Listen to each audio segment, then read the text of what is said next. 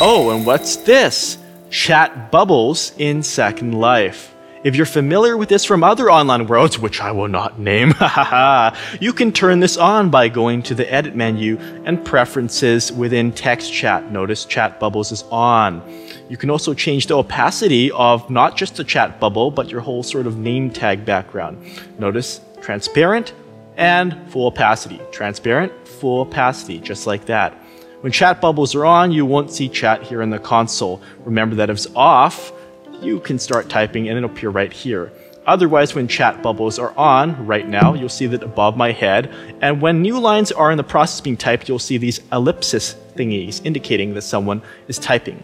I personally keep chat bubbles off because I prefer to follow a linear flow of conversation. You can always refer to your chat history should you get lost. But for your convenience, those are the options. Customize it how you want.